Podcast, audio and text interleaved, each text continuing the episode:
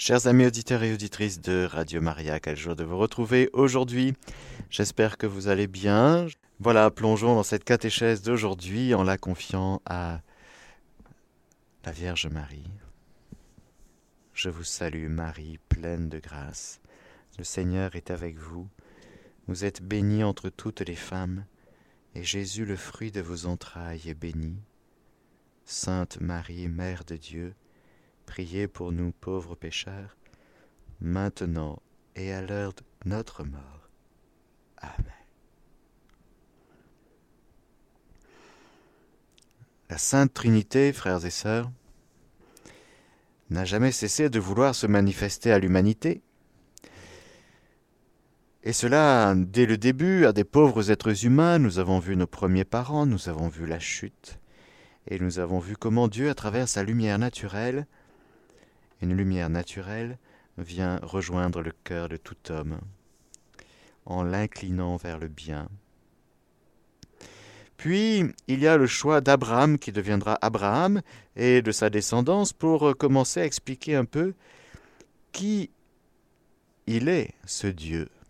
Ce Dieu sera le Dieu non seulement unique, mais un, le Dieu d'Abraham. Et voilà qu'à ce Dieu qui parle, l'homme peut répondre, marcher, avancer. Marche humblement en présence de ton Dieu. Et voilà que l'homme peut répondre ou ne pas répondre à l'appel de Dieu, l'homme peut répondre ou ne pas répondre aux inclinations, aux inclinations que Dieu met dans son cœur. Et voilà qu'en se mettant en marche, l'homme se dispose à accueillir toujours plus. Quand nous donnons notre oui aujourd'hui, et nos oui aujourd'hui, nous nous disposons à recevoir d'autres belles et grandes choses de la part du Seigneur. Fidèle serviteur, tu as été fidèle en des petites choses, eh bien il te sera confié de grandes. De sorte que Dieu va préparer cette humanité en lui donnant davantage, et à chaque fois que l'homme dit oui, c'est la cité de Dieu ici-bas, à chaque fois que l'homme dit non, c'est la cité du mal ici-bas.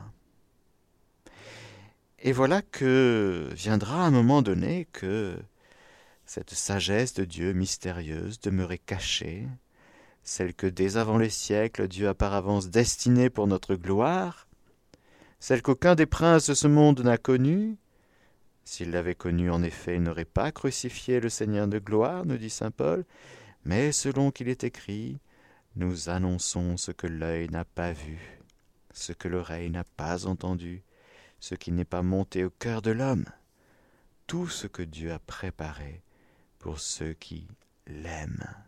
Oui, tu aimeras le Seigneur ton Dieu de tout ton cœur, de toute ton âme, de toutes tes forces, de tous tes moyens. C'est comme ça qu'on se dispose le mieux à accueillir le grand don de Dieu lorsque le moment sera favorable, selon la sagesse de Dieu mystérieuse. Alors pendant 18 siècles, Dieu va enraciner la foi, la foi de son peuple, dans le mystère de son être. Écoute Israël, le Seigneur notre Dieu est l'unique. Et ce Dieu unique, euh, dans le temps, il intervient, il sauve, il fait comprendre que c'est un Dieu qui est lumière, amour, à travers sa sagesse, sa parole il a son esprit. Donc Dieu se fait connaître. Dieu se fait connaître. Dieu dévoile son mystère, le mystère de son être. Qui es-tu, Dieu? Qui es-tu? Alors il faut garder cette connaissance de Dieu dans la foi, la foi personnelle, la foi communautaire du peuple de Dieu, qui, comme plus tard, le nouveau peuple de Dieu, qui est l'Église, eh bien, devra garder ce dépôt de la foi. Il y a donc une révélation divine à recevoir, à garder, à transmettre fidèlement. Et euh, c'est magnifique. C'est ce qui se passe avec le peuple d'Israël, qui est un peuple à la nuque raide. Et puis ce peuple à la nuque raide, euh, il sera tout à fait particulier dans le sens où Dieu va mettre dans son cœur non seulement la foi pour qu'il adhère à ce que Dieu dit, à ce que Dieu révèle, mais aussi une espérance, une espérance folle, qui est l'essence même de la promesse faite à Abraham, et qui consiste en cette promesse que Dieu viendra sauver l'humanité tout entière. Le Seigneur viendra sauver l'humanité tout entière. Qui garde ça? Eh bien, c'est le peuple juif qui est choisi pour porter dans le temps cette promesse. Et pour, au moment de la réalisation de cette promesse, l'accueillir au moment favorable, où Dieu déchirera les cieux et répondra à l'attente profonde du cœur de chaque homme. Cette promesse doit être gardée par ce peuple. Les prophéties vont donc avoir un rôle très important. Les prophètes, les prophéties vont annoncer, chacune à leur manière, la venue d'un Messie.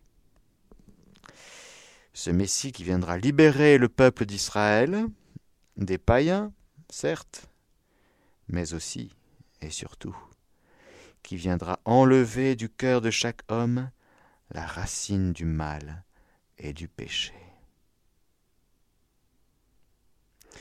Écoutons par exemple ce que nous dit Isaïe au chapitre 43, verset 15-21. Je suis le Seigneur, votre Saint, le Créateur d'Israël, votre Roi. Ainsi parle le Seigneur, celui qui traça dans la mer un chemin, un sentier dans les eaux déchaînées, qui fit sortir chars et cheval, armées et troupes d'élite ensemble. Ils se sont couchés pour ne plus se relever. Ils se sont éteints comme une mèche, ils se sont consumés. Ne vous souvenez plus des événements anciens, ne pensez plus aux choses passées. Voici que je vais faire une chose nouvelle. Déjà elle pointe, ne la reconnaissez-vous pas? Oui, je vais mettre dans le désert un chemin, et dans la steppe des fleuves. Les bêtes sauvages meneureront les chacals et les autruches, car j'ai mis dans le désert de l'eau et des fleuves dans la steppe pour abreuver mon peuple, mon élu le peuple que je me suis formé publiera mes louanges, l'ingratitude d'Israël. Passage magnifique. De Isaïe 43 qui dit Vous savez ce que je vous ai fait Je vous ai fait sortir d'Égypte. Rappelez-vous, rappelez-vous, faites mémoire.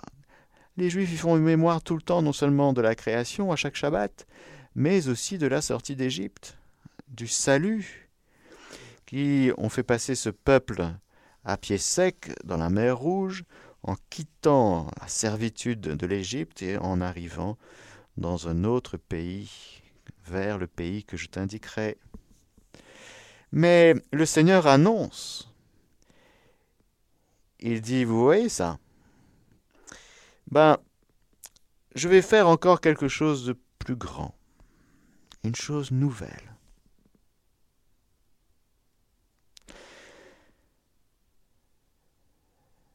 deux lignes, frères et sœurs, deux lignes prophétiques vont se dessiner. Le Seigneur, à travers ses prophètes, va annoncer la venue d'un Messie et aussi l'annonce va annoncer la venue d'un esprit nouveau. Et ces deux lignes prophétiques marchent ensemble, bien sûr. Elles convergent, elles vont même converger, comme nous dit le catéchisme de l'Église catholique au paragraphe 711. Elles vont converger dans le petit reste, le peuple des pauvres, nous en parlerons, qui attend l'espérance, la consolation d'Israël, la délivrance de Jérusalem. Nous allons donc voir maintenant les prophéties qui annoncent la venue d'un Messie et les prophéties qui annoncent la venue de l'Esprit de Dieu. C'est extraordinaire, frères et sœurs, parce que quand Dieu promet, il donne, il suscite le désir, une attente joyeuse. C'est tout le temps de l'avant, si vous voulez, l'avant de l'humanité qui est déjà passé. L'avant de l'humanité, c'était avant la venue de Jésus dans la gloire, euh, dans la chair, pardon. Le deuxième avant de l'humanité, c'est justement l'Église, l'épouse, l'Esprit et l'épouse disent Viens, Maranatha, viens Seigneur Jésus. C'est le deuxième avant. Mais entre le premier et le deuxième, il y a tout ce temps où la vie chrétienne doit émerger, se développer, grandir. La vie chrétienne, non seulement chez les gens, mais avec tout l'impact sur la société, sur la civilisation, sur cette planète. Il y a un avant et un après Jésus-Christ. Et après Jésus-Christ, ça donnera aussi des sociétés chrétiennes. Les églises, partout. C'est venu plus tard, après les persécutions. Mais hum, il y a un avant et un après Jésus-Christ. Il y a un avant et un après l'incarnation. Là, nous parlons des prophéties concernant la venue du Messie qui doit venir, que le peuple juif attend toujours, et que nous avons, nous, enfin une petite part à accueillir, nous y reviendrons. Regardons ce que nous dit l'Écriture sur les traits du visage de ce Messie qui commence à apparaître dans le livre de l'Emmanuel, nous dit le catéchisme de l'Église catholique paragraphe 712.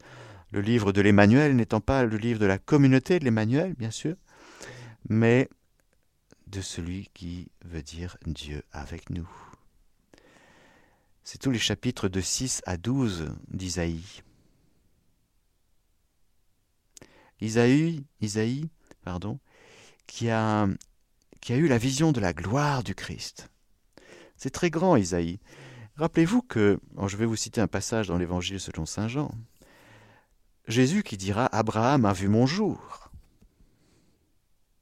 Et dans le chapitre 12 de ce même Évangile selon Saint Jean, versets 39 à 43, il est dit aussi bien ne pouvait-il croire, car Isaïe a dit encore Il a aveuglé leurs yeux et il a endurci leur cœur, pour que leurs yeux ne voient pas, que leur cœur ne comprenne pas, qu'ils ne se convertissent pas et que je ne les guérisse pas. Isaïe a dit cela parce qu'il eut la vision de sa gloire et qu'il parla de lui. Toutefois, il est vrai, même parmi les notables, un bon nombre crurent en lui, en Jésus. Mais à cause des pharisiens, il ne se déclarait pas, de peur d'être exclus de la synagogue. Car ils aimèrent la gloire des hommes plus que la gloire de Dieu. C'est risqué, quand on est juif, se mettre à croire en Jésus. La pression communautaire est telle que c'est compliqué. Et il y a un combat spirituel réel entre l'amour de la gloire des hommes et l'amour de la gloire de Dieu. Cette gloire de Dieu dont Isaïe a, vu, a eu la vision, c'est-à-dire la réalisation de ses promesses car celui qui, le prophète, lorsqu'il proclame les promesses de Dieu, il tient la réalisation des promesses. C'est le propre de l'espérance. L'espérance tient l'accomplissement de ce qui est promis par Dieu. Pourquoi? Parce que l'espérance, elle s'appuie sur Dieu et sur les moyens de Dieu. Quand Dieu promet, comment cela se passera-t-il? Le comment, c'est quoi? C'est comment tu vas faire? Je ne connais pas d'homme l'Esprit Saint viendra sur toi. Autrement dit, quand Dieu promet de faire des choses nouvelles, non seulement il les fait, mais il les fait à sa manière, à lui. Et ce qu'il attend de l'être humain, c'est non seulement la foi, mais aussi l'espérance. L'espérance qui ne déçoit pas, parce que l'amour de Dieu est répandu dans notre cœur, l'espérance qui ne déçoit pas, parce qu'elle est elle est greffée sur Dieu qui est fidèle à ses promesses, Dieu qui est miséricordieux et qui est Dieu qui est tout-puissant, et qui a ses moyens à lui. À la différence de l'espoir, qui nous fait mettre notre espoir en la réalisation de nos projets avec nos moyens à nous, qui sont limités, forcément. Dieu, quand il dit quelque chose, ça se passe. Quand il promet quelque chose, ça se passe. Et il y a le temps, le temps qui est fait pour que le cœur de l'homme vive, apprenne à vivre au rythme de la réalisation des desseins de Dieu. Voyez, ça c'est très important. L'espérance et le temps. Vivre le temps avec l'espérance, c'est accompagner Dieu qui œuvre. Le Père et moi, nous œuvrons sans cesse pour être au diapason de ce que fait Dieu dans le temps, avec son rythme à lui. Car c'est lui, celui qui est le plus respectueux du rythme et du temps. C'est normal, c'est lui qui a créé le temps et l'espace. Donc le rythme, il y a un rythme de Dieu, le rythme de l'homme, et il y a des cœurs lents à croire et sans intelligence, et puis il y a des cœurs qui sont prompts, le cœur de Marie la promptitude à adhérer, la promptitude à demeurer dans l'espérance et à ne s'inquiéter de rien. Ah, c'est bon ça. Alors, que dit Dieu sur ce qu'il va faire dans une première ligne prophétique concernant le Messie et sur la deuxième ligne qui concerne l'annonce d'un esprit nouveau? Sur le Messie qui doit venir. Donc dans Isaïe, on parle beaucoup. Il y a cette parole que nous connaissons bien, cette prophétie dans Isaïe 7. Le Seigneur vous-même, lui-même vous donnera un signe. Voici, la jeune femme est enceinte. Elle va enfanter un fils, et elle lui donnera le nom d'Emmanuel. Mais ce Messie, celui qui, qui viendra de cette jeune femme enceinte, de cette jeune vierge enceinte, eh bien, c'est un rejeton qui sortira de la souche de Jessé, un surgeon qui poussera de ses racines. Sur lui reposera l'esprit du Seigneur, esprit de sagesse et d'intelligence, esprit de conseil et de force, esprit de connaissance et de crainte. Son inspiration est dans la crainte du Seigneur.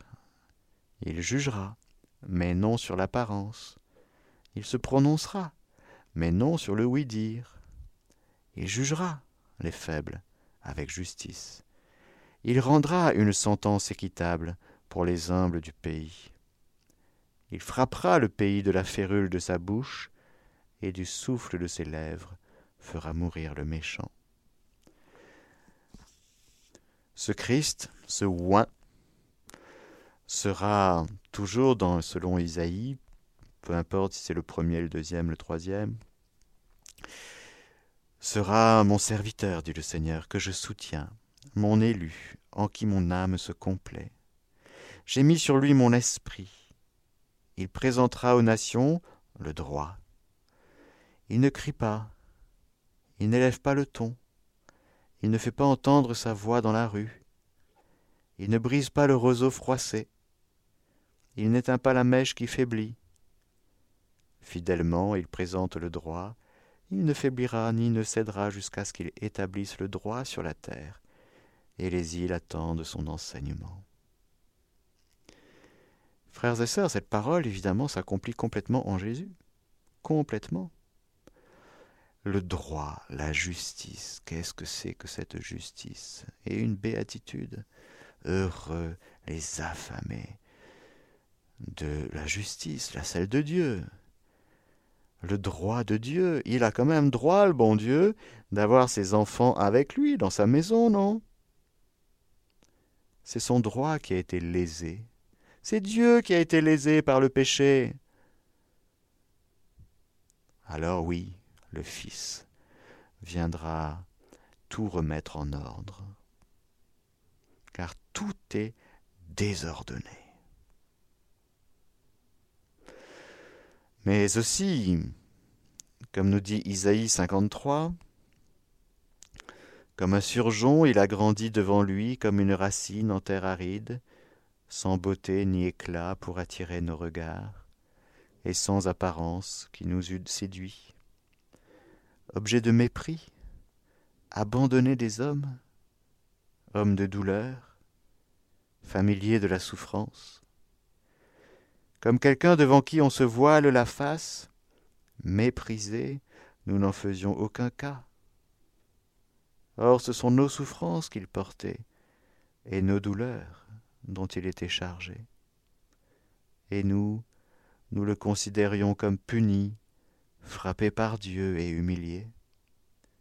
Mais lui, il a été transpercé à cause de nos crimes, écrasé à cause de nos fautes. Le châtiment qui nous rend la paix est sur lui. Et dans ses blessures, nous trouvons la guérison. Tous, comme des moutons, nous étions errants, chacun suivant son propre chemin. Et le Seigneur a fait retomber sur lui nos fautes à tous. Maltraité, il s'humiliait, il n'ouvrait pas la bouche, comme l'agneau qui se laisse mener à l'abattoir, comme devant les tondeurs une, brebis muette, il n'ouvrait pas la bouche. Ces chants dits du serviteur dans Isaïe annoncent bien sûr le sens de la passion de Jésus et indiquent aussi la manière dont il répondra à l'Esprit Saint pour vivifier la multitude. Non pas de l'extérieur. L'Esprit Saint ne sera pas donné de l'extérieur, mais Jésus va venir épouser notre condition d'esclave, comme dit Philippiens 2, prenant sur lui nos fautes, nos péchés, notre mort. Il pourra nous communiquer son propre esprit de vie. Il viendra comme rançon pour la multitude, pour que nous puissions à nouveau avoir la vie. Il s'agit donc dans cette prophétie d'Isaïe d'annoncer un mystérieux personnage, le serviteur, qui viendra pour la rédemption radicale du peuple de Dieu, d'une purification de toutes ses infidélités. Et c'est un salut qui non seulement concerne le peuple de Dieu, le peuple d'Israël, mais toute l'humanité. Voilà que le Seigneur, par ses prophètes, en particulier Isaïe, annonce par plusieurs endroits dans la Bible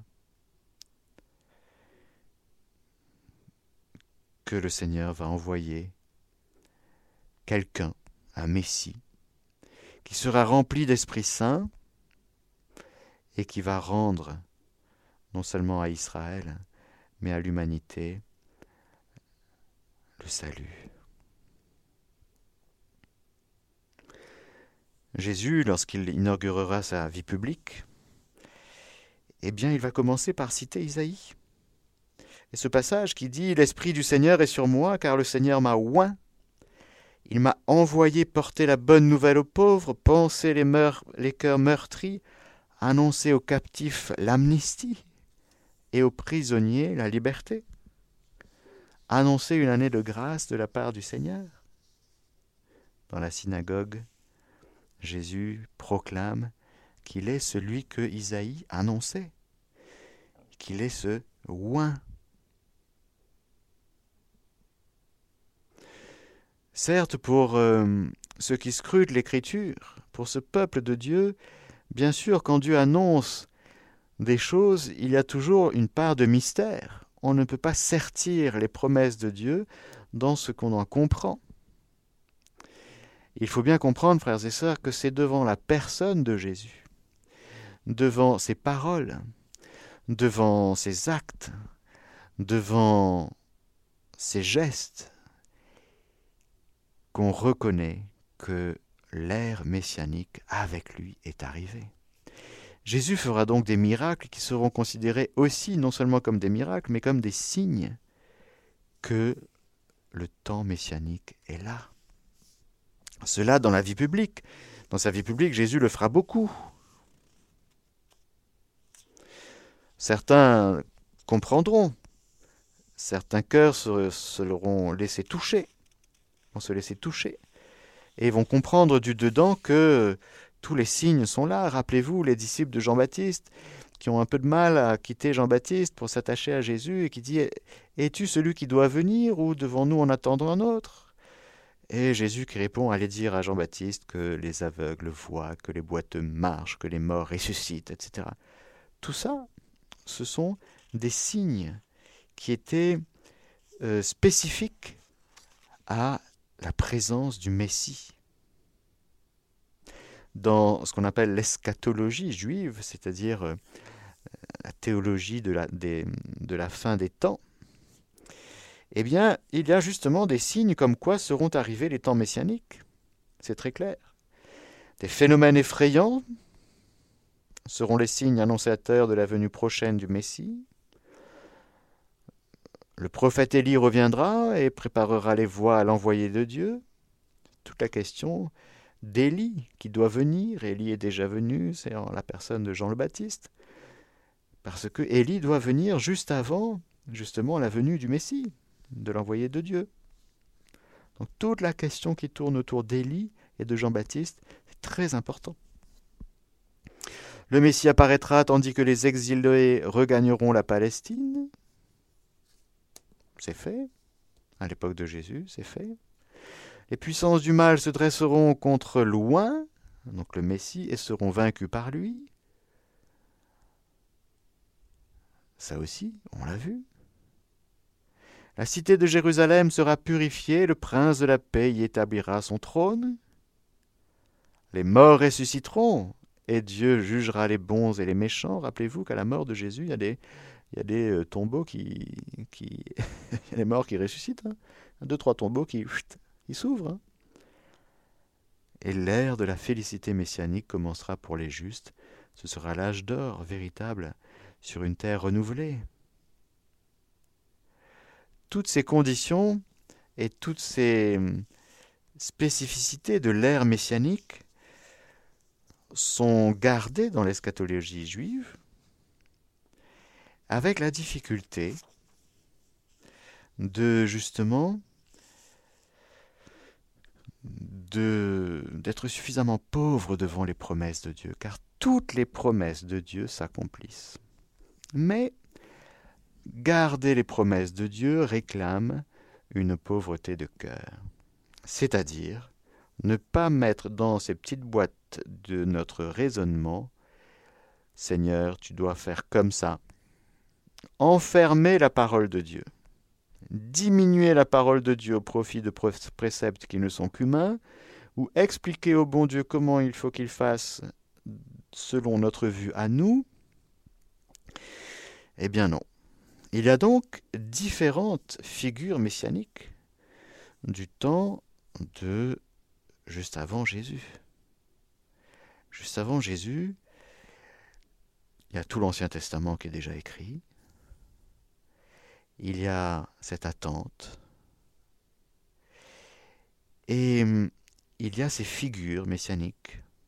On a vu, le Messie est rempli. Il est ouin. Ouin, je ne reviens pas dessus. C'est l'onction reçue, vous savez, dans l'histoire d'Israël. Eh bien, déjà, Machia en hébreu, Christos en grec, euh, Christus en latin, signifie ouin. C'est ce qui est marqué par une onction. C'est par cette onction d'huile, symbolisant son investissement par l'Esprit de Dieu, que le roi, par exemple, était consacré à une fonction qui faisait de lui un lieutenant du Seigneur en Israël. Ce sacre est un rite important du couronnement royal. Aussi, par exemple, on le trouve dans 1 Samuel 9. On le mentionne pour Saül, pour David, pour Salomon, et ceux de ses descendants qui accédèrent au pouvoir dans un contexte de crise politique. Il y a l'onction donc royale, cette huile qu'on verse sur la tête du roi et qui manifeste sa consécration, son investissement par l'Esprit de Dieu. Voilà. Le roi était donc consacré par cette onction. À partir du moment où l'oracle de Nathan, le prophète, a fixé l'espérance sur la dynastie de David, ça se trouve dans le deuxième livre de Samuel. il y a une, une ligne prophétique qui va de génération en génération de prophètes être fidèle et répéter et rappeler que celui qui doit venir comme Messie, c'est-à-dire recevoir l'onction du Seigneur pour venir sauver son peuple et au-delà de son peuple l'humanité, eh bien sera descendant de David. Chaque roi issu de David deviendra à son tour le Messie, entre guillemets, par qui Dieu veut accomplir ses desseins à l'égard de son peuple. Il y aura par exemple des psaumes avant l'exil qui vont mettre en évidence la place de ce Messie royal, ce Messie roi dans la vie d'Israël. Bien sûr, l'onction marque une préférence divine de cette lignée davidique. Et puis, après l'exil, on précise un peu les choses en disant c'est vraiment non seulement le roi, mais c'est vraiment le descendant de David qui va recevoir l'onction qui sera le Messie. Il y a donc comme figure messianique claire dans l'attente du peuple de Dieu la personne du Messie qui est descendant David.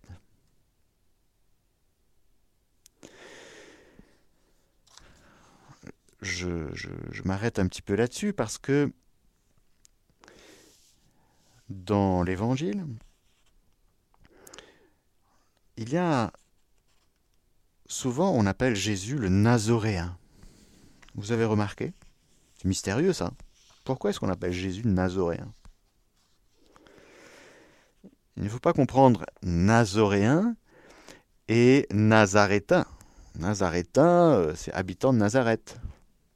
Ou voilà, habitant de Nazareth. Nazoréen, c'est autre chose. Dans l'évangile selon saint Matthieu, au, chapitre 3, verset 23, il nous dit qu'après la fuite en Égypte, la Sainte Famille revient à Nazareth. Elle vint s'établir dans une ville appelée Nazareth pour que s'accomplit l'oracle des prophètes. Deux points, je cite, il sera appelé Nazoréen. Pourquoi il sera appelé Nazoréen alors que pourquoi il ne dit pas euh, nazarétain? Ah ah.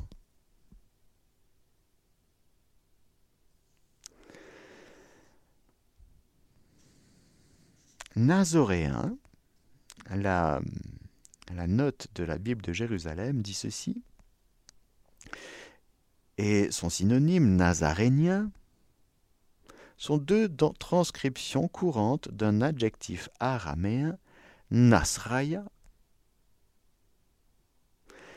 lui-même dérivé du nom de ville Nazareth Nasrat, appliqué à Jésus, dont il caractérisait l'origine. Ce terme s'est maintenu dans le monde sémitique pour désigner les disciples de Jésus. Qu'est-ce à dire? Nazareth n'est mentionné nulle part dans la Bible. Dans tout l'Ancien Testament, Nazareth, on ne trouve pas. Sauf dans le Nouveau Testament. Mais dans l'Ancien Testament, ni dans la Bible hébraïque, ni dans les sources historiques ou talmudiques de l'Antiquité, il n'y a pas Nazareth. Alors, beaucoup évidemment de, de personnes se sont penchées sur cette question, même Saint Jérôme, dans son commentaire de ce texte, rappelle que chez les Hébreux qui avaient cru en Jésus, on se souvenait encore que cette citation que je vous ai citée par Matthieu concernait la prophétie d'Isaïe 11, un rejeton sortira de la souche de Jessé, un surgeon poussera de ses racines. Mais un rejeton en hébreu, c'est netzer.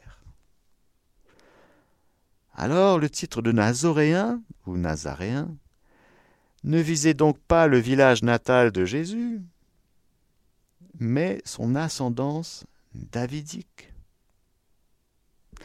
Nous trouvons une trace de cela et une preuve de cela dans l'Évangile selon saint Marc au chapitre 10 et le parallèle en Luc 18. Comme Jésus approchait de Jéricho, un aveugle était assis au bord du chemin et mendiait. Entendant une foule marcher, il s'enquérait de ce que cela pouvait être.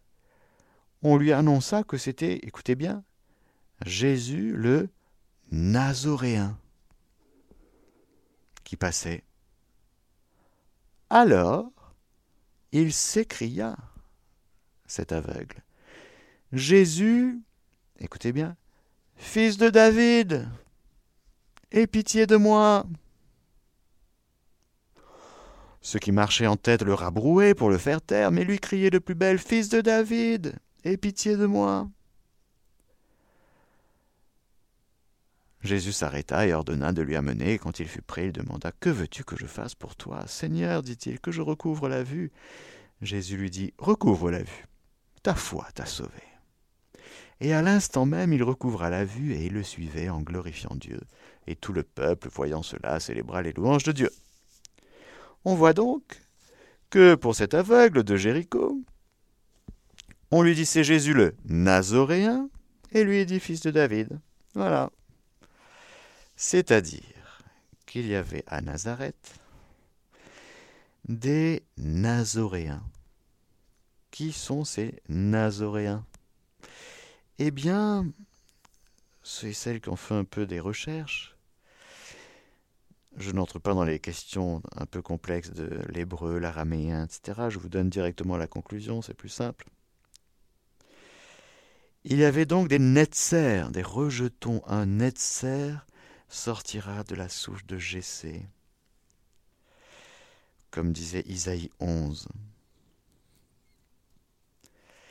C'est-à-dire qu'il y avait dans la descendance davidique, de la lignée de David, un clan issu de David, il y avait plusieurs clans issus de David, bien sûr, eh bien il y en avait un installé à Nazareth. D'ailleurs, l'expression nazoréen fut appliquée aux premiers croyants réunis autour de Jacques, frère du Seigneur, et finalement par les Juifs pour désigner tous ceux qui appartenaient à cette nouvelle confession. On le trouve dans les actes des apôtres. Cinq jours plus tard, le grand prêtre Anani descendit avec quelques anciens et un avocat, un certain Tertullus, et devant le gouverneur, ils se constituèrent accusateurs de Paul. Celui-ci fut appelé, Tertullus entama l'accusation en ces termes. La paix profonde dont nous jouissons grâce à toi et les réformes dans cette nation est redevable à ta providence. En tout et partout, nous les accueillons, très excellent Félix, avec toutes sortes d'actions de grâce. Mais pour ne pas t'importuner davantage, je te prie de nous écouter un instant avec la bienveillance qui te caractérise. Cet homme, nous l'avons constaté, est une peste. Il suscite des désordres chez tous les juifs du monde entier. Et c'est un meneur du parti des Nazoréens. C'était un peu le nom qu'on donnait aux premiers chrétiens. D'ailleurs, encore aujourd'hui, figurez-vous, que les Juifs appellent les chrétiens les Notzrim. Chez les Arabes, l'appellation populaire est Nasara pour désigner les chrétiens. Il est donc probable que le clan davidique des Netzer, qui venait de Babylone, s'est installé à Nazareth, petite bourgade d'une centaine d'habitants à l'époque de Jésus, euh, vers le deuxième siècle avant Jésus-Christ, et est donné le nom du village, comme par exemple Dan était celui de la tribu de Dan, Shomron Samarie, celui des Chomères, Jébu, Jérusalem, celui des Jébusites, etc. Historiquement, avec les fouilles qu'on peut faire maintenant, etc., il y a beaucoup d'éléments qui convergent pour postuler cette hypothèse qui est très intéressante et qui concorde très bien avec l'Évangile. Nazareth comptait tout le clan familial de Jésus, de même ascendance. Tous les habitants de Nazareth, les Nazarétains, on va dire ça comme ça, appartenaient à la même grande famille, des descendants de David, la lignée davidique, pour lesquels tout le monde c'était clair, on les appelait les Nazoréens. C'est Jésus le Nazoréen qui passe. Jésus, fils de David. Et donc, c'est très important, il y a d'autres passages, mais le temps passe, de comprendre, frères et sœurs, que Jésus est fils de David. Il y a les généalogies de Matthieu et de Luc qui nous le montrent, et il y a d'autres références bibliques qui nous parlent de cette descendance davidique. Pourquoi j'insiste? Parce que c'est de la descendance de David que vient le Messie. il sera grand, c'est l'ange Gabriel qui le dit à Marie, il sera grand, il sera appelé fils du Très-Haut, le Seigneur Dieu lui donnera le trône de David, son père. En Jean 7, l'Écriture n'a-t-elle pas dit que c'est de la descendance de David et de Bethléem, le village où était David, que doit venir le Christ? Quand tout le monde se posait la question, mais c'est qui ce Jésus? C'est le Christ, c'est le, le, le Messie Et donc l'Écriture n'a-t-elle pas dit que c'est la descendance de David? Que doit venir le Christ? Dans les actes des apôtres, dans la lettre aux Romains, dans la deuxième à Timothée, dans la lettre aux Hébreux, Bref, nous voyons que Jésus est fils de David. Légalement par Joseph, parce que Joseph va devoir faire le recensement et aller à Bethléem. Pourquoi? Parce que Joseph est de la descendance de David, et que la ville de David, c'est Bethléem. Joseph n'est pas le père naturel de Jésus, mais le, vrai père légal. C'est donc lui qui doit amener Marie à Bethléem. Est-ce que par Marie, est-ce que Marie aussi est de la descendance davidique? Certainement par Joachim. Car il ne sied pas que on se marie entre deux descendances différentes. Il y a donc fort à parier que Marie aussi est de la lignée davidique par Joachim et Anne. Je m'arrête là, frères et sœurs, et je vous parlerai dans la prochaine catéchèse de ce troisième aspect très important. Voilà que toutes les promesses de Dieu, qui sont sur deux lignes, le Messie doit venir, l'Esprit doit être communiqué, eh bien, va être comme ramassé dans ce qu'on appellera le petit reste, le peuple des pauvres d'Israël, ce peuple, cette petite part très importante. Et nous allons voir justement que dans ce peuple des pauvres, ces Anawim comme on dit, eh bien, il y a tous, il y a Marie, Joseph, Élisabeth, Zacharie, Jean-Baptiste. Et donc, on sera concentré dans la prochaine catéchèse sur ce qui se passe à travers ce petit reste. Voilà, chers amis auditeurs et auditrices de Radio Maria, je voulais aujourd'hui vous montrer que nous sommes, que Dieu accomplit ses promesses et qu'il est fidèle à ses promesses. Amen. Alléluia. Je vous donne la bénédiction du Seigneur, que le Seigneur Tout-Puissant vous bénisse, le Père, le Fils et le Saint-Esprit. Amen. Chers auditeurs de Radio Maria, c'était la catéchèse du Père Mathieu que vous pouvez réécouter en podcast sur notre site internet www.radiomaria.fr.